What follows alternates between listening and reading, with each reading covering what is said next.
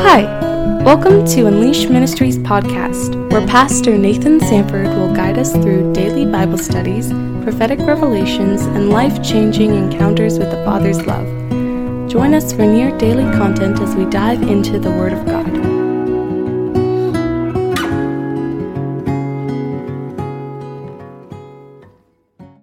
Okay, welcome back. Here we go. Um, this is uh, second part of Hebrews 10, where we kind of covered the first half, and, and of course, basically, the author is doing the same thing he's been doing for like the last 10 chapters, which is essentially to say Jesus is all you need. You don't need the sacrificial system. You don't need to continually offer all these sacrifices, and if you put your faith in them, you know this is a bad idea. And so he kind of said the whole thing before, like you are perfect in Christ Jesus. You have been made whole in Christ Jesus. You have been set free like you're sanctified and you have to believe all that which is why you don't need blood of goats and bulls and all this other nonsense. So he gets into that. Now then he he basically says all this stuff about you know come to the lord draw near to him and this and that.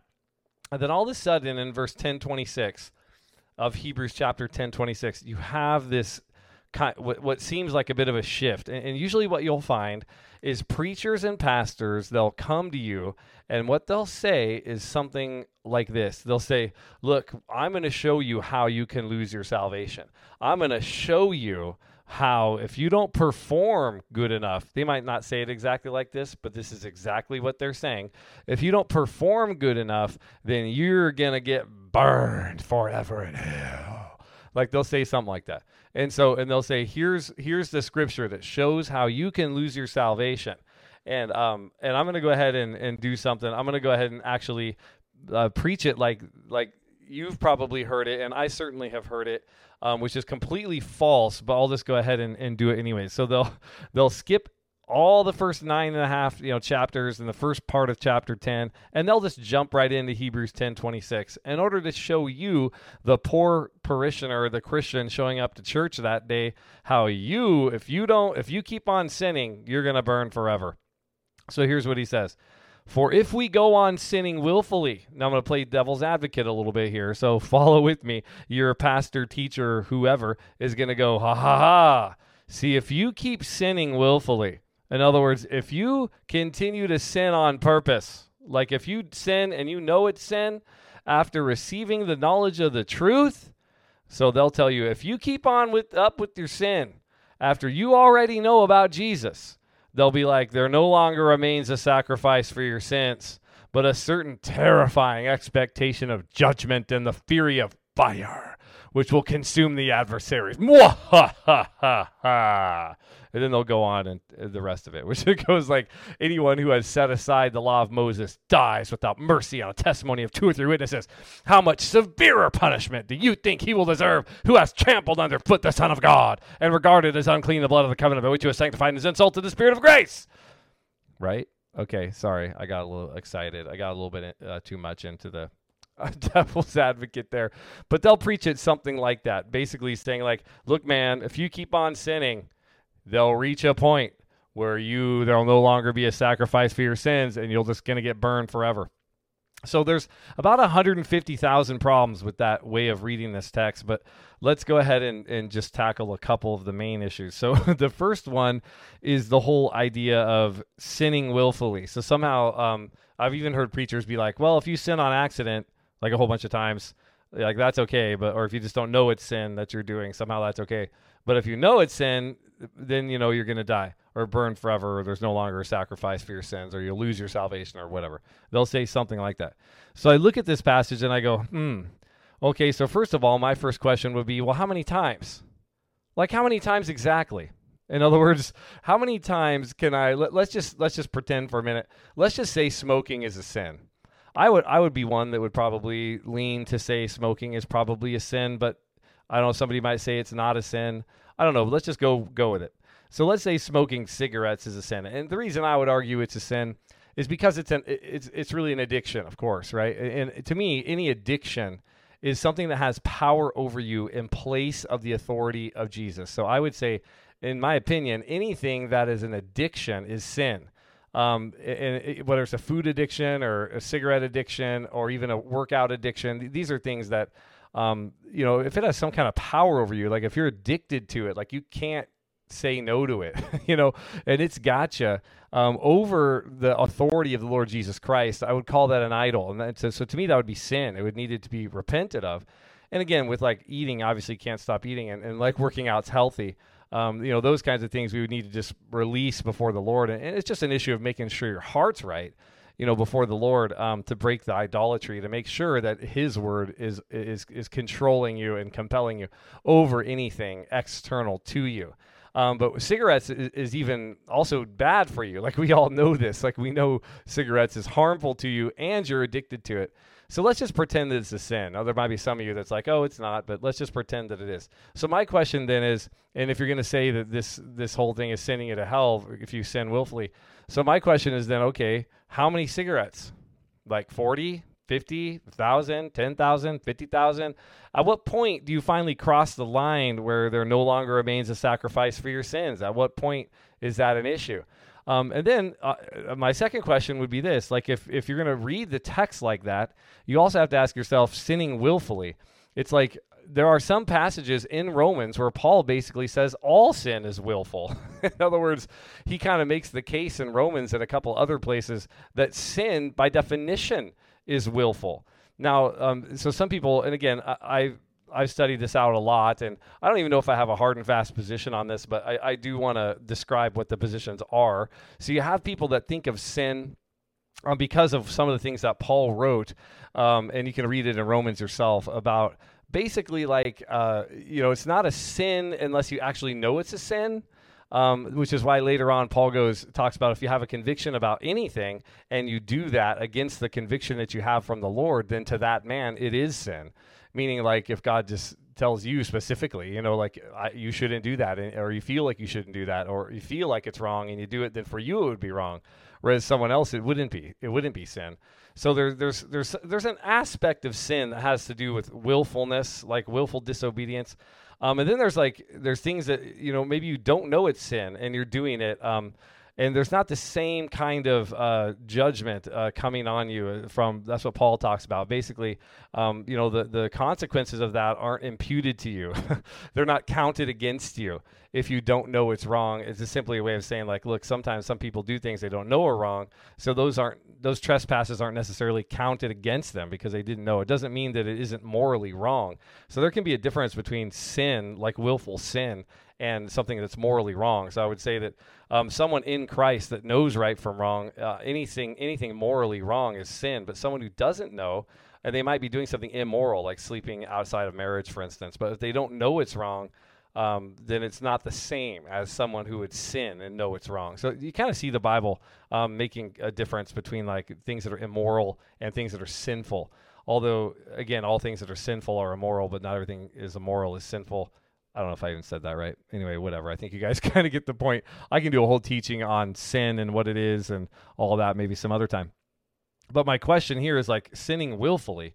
It's like, well, all sin is willful. And then it's like after receiving the knowledge of the truth. So they're basically like, once you come to Christ, if you sin too much. But here's the deal, guys remember there's something called context you know context determines meaning and if you've been listening to this podcast the entire time going all the way through hebrews and you listened to last week's teaching, by the time you get here, there's absolutely no way that you could read this as just sinning in any way. You know, like this is just random sinning of any kind.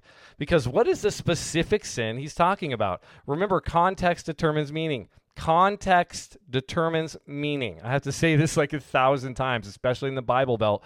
Whereas around here, they think emotion determines meaning, or if you scream loud enough, that determines meaning. No, it doesn't. The Word of God and the context of it determines meaning of words. so here's what I want you guys to look at. For if we go on sinning willfully, what is the sin he's been talking about this entire time? Like literally since Hebrews 1, what is the sin? He's not talking about any sin anywhere, anytime, any random sin that you might get caught in. He's not talking about that. What does he mean? He's talking about the sin of specifically adding things to the gospel. That's the sin he's talking about. He's talking about, remember, the blood of bulls and goats. If you basically what he's saying is this if you go on believing that the blood of bulls and goats somehow still cleanses you from sin, there no longer remains a sacrifice for your sins.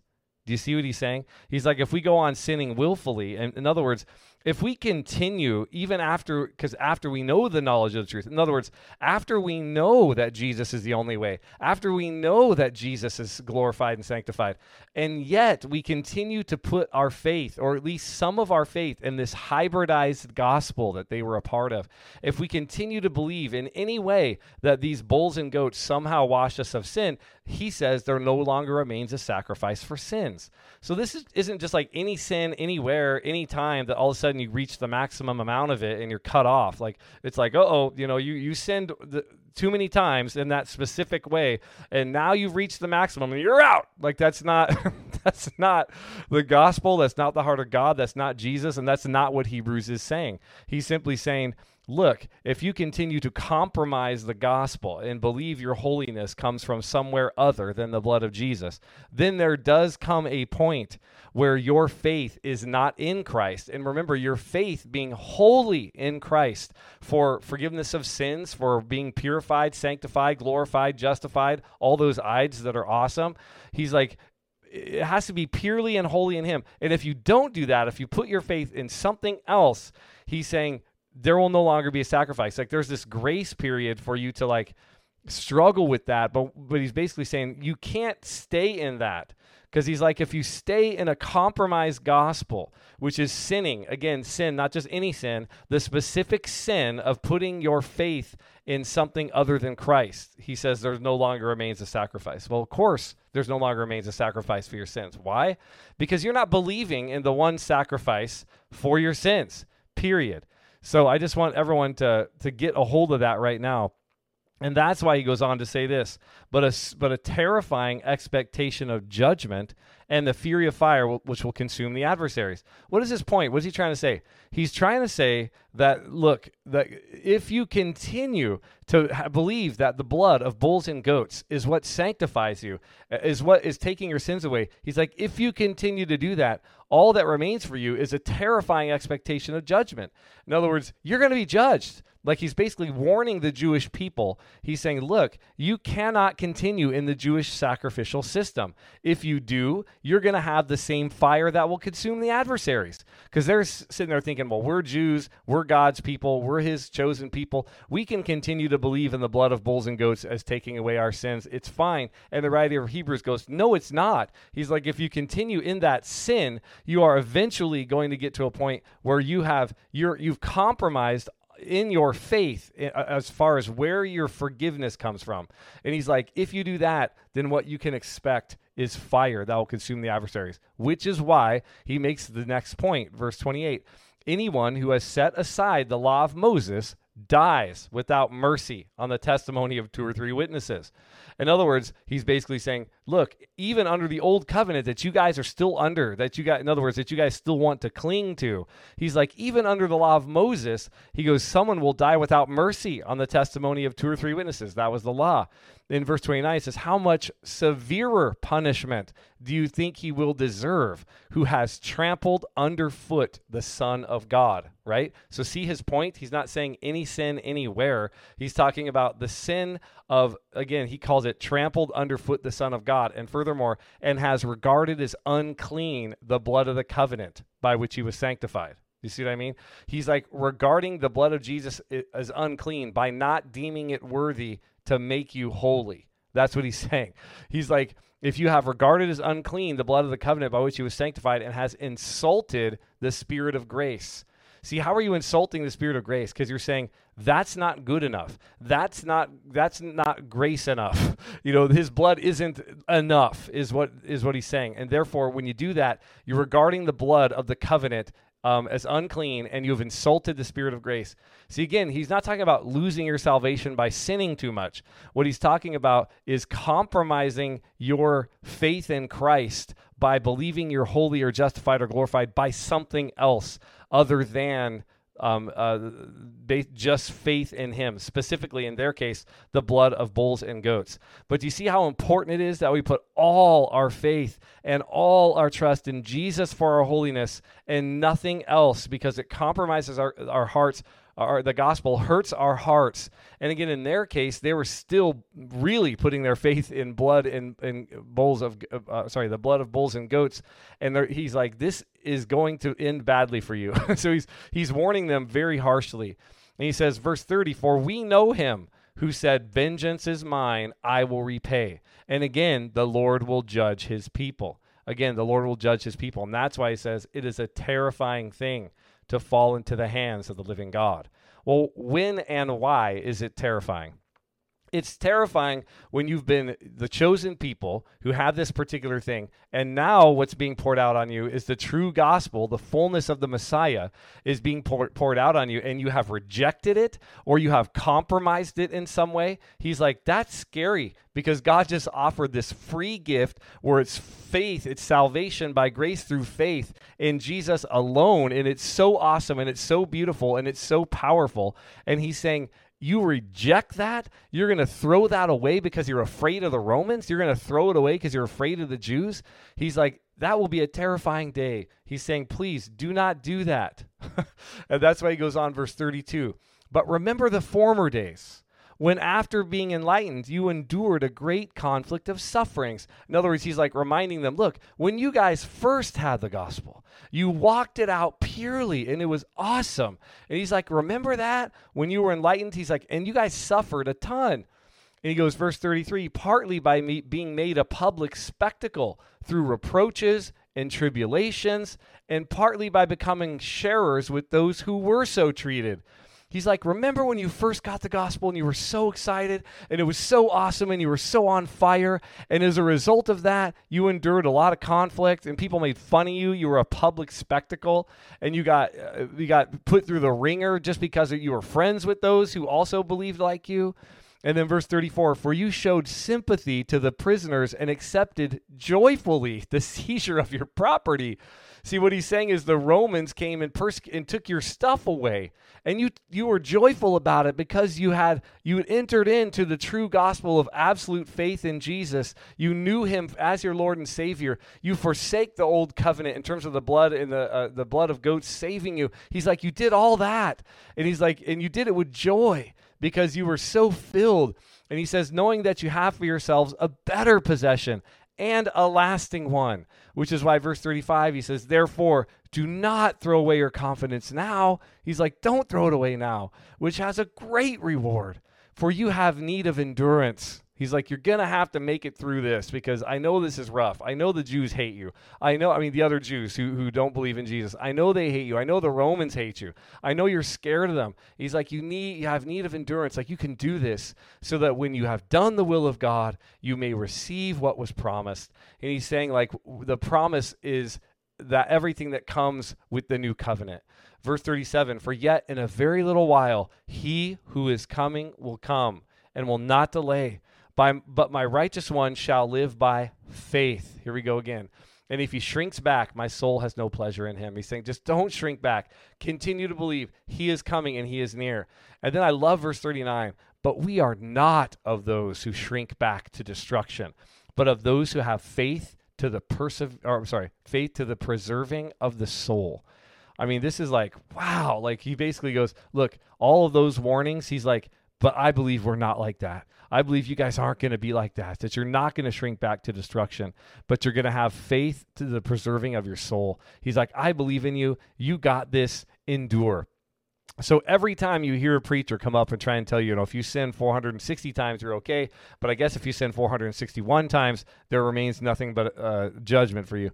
I want you to, under, again, you're going to know in your head that is not the context of Hebrews 10 26. The context is compromising your faith by putting your faith in something else other than the perfect holiness of the Lord Jesus Christ for both your salvation, sanctification, and your holiness, that you walk forward in love and adoration and purity before the living God. And basically saying, This is such a pure and beautiful gift don't compromise it. And that's my only fear. That's my only thing where i think of this this verse and this whole passage about this generation. Because most people in america they have lived or heard such a compromised gospel and it sounds like holiness. They're like we live a higher standard so you have to do x y and z. But they begin to tie their holiness to the x y and z like the thing they're doing And I just cringe at that because there's such a danger there. And I'm not saying even a danger of, you know, losing your salvation or anything like that. I'm just saying there's a danger where you pull back from God, you shrink back, you get into this works oriented, like exhausting thing where it's like, I'm just trying to become better. I'm trying to become better. And I'll tell you guys about my experience with this and my encounter, both in the book of Romans and with my private time with God about 10 years ago that shifted everything in my heart and freed me and allowed me to overcome literally every single thing in my life that was dogging me at that time to have ultimate and total freedom in Christ. It's been amazing and nothing but growth and purity and awesomeness ever since then. But I'll tell you about that maybe in the even in the next podcast. I might even just do a little testimony as opposed to uh, teaching, but I might teach a little bit through Hebrews 11. So anyway, I hope you enjoyed that. Um, that's one of my favorite ones right there. And so um, am I supposed to say like like it and share it and whatever? So there you go. Love you guys, and let's go on. This is going to be amazing. The future is bright. Thank you for listening to Unleashed Ministries podcast. We pray you are blessed and encouraged by an encounter with the Father's love poured out through His Word.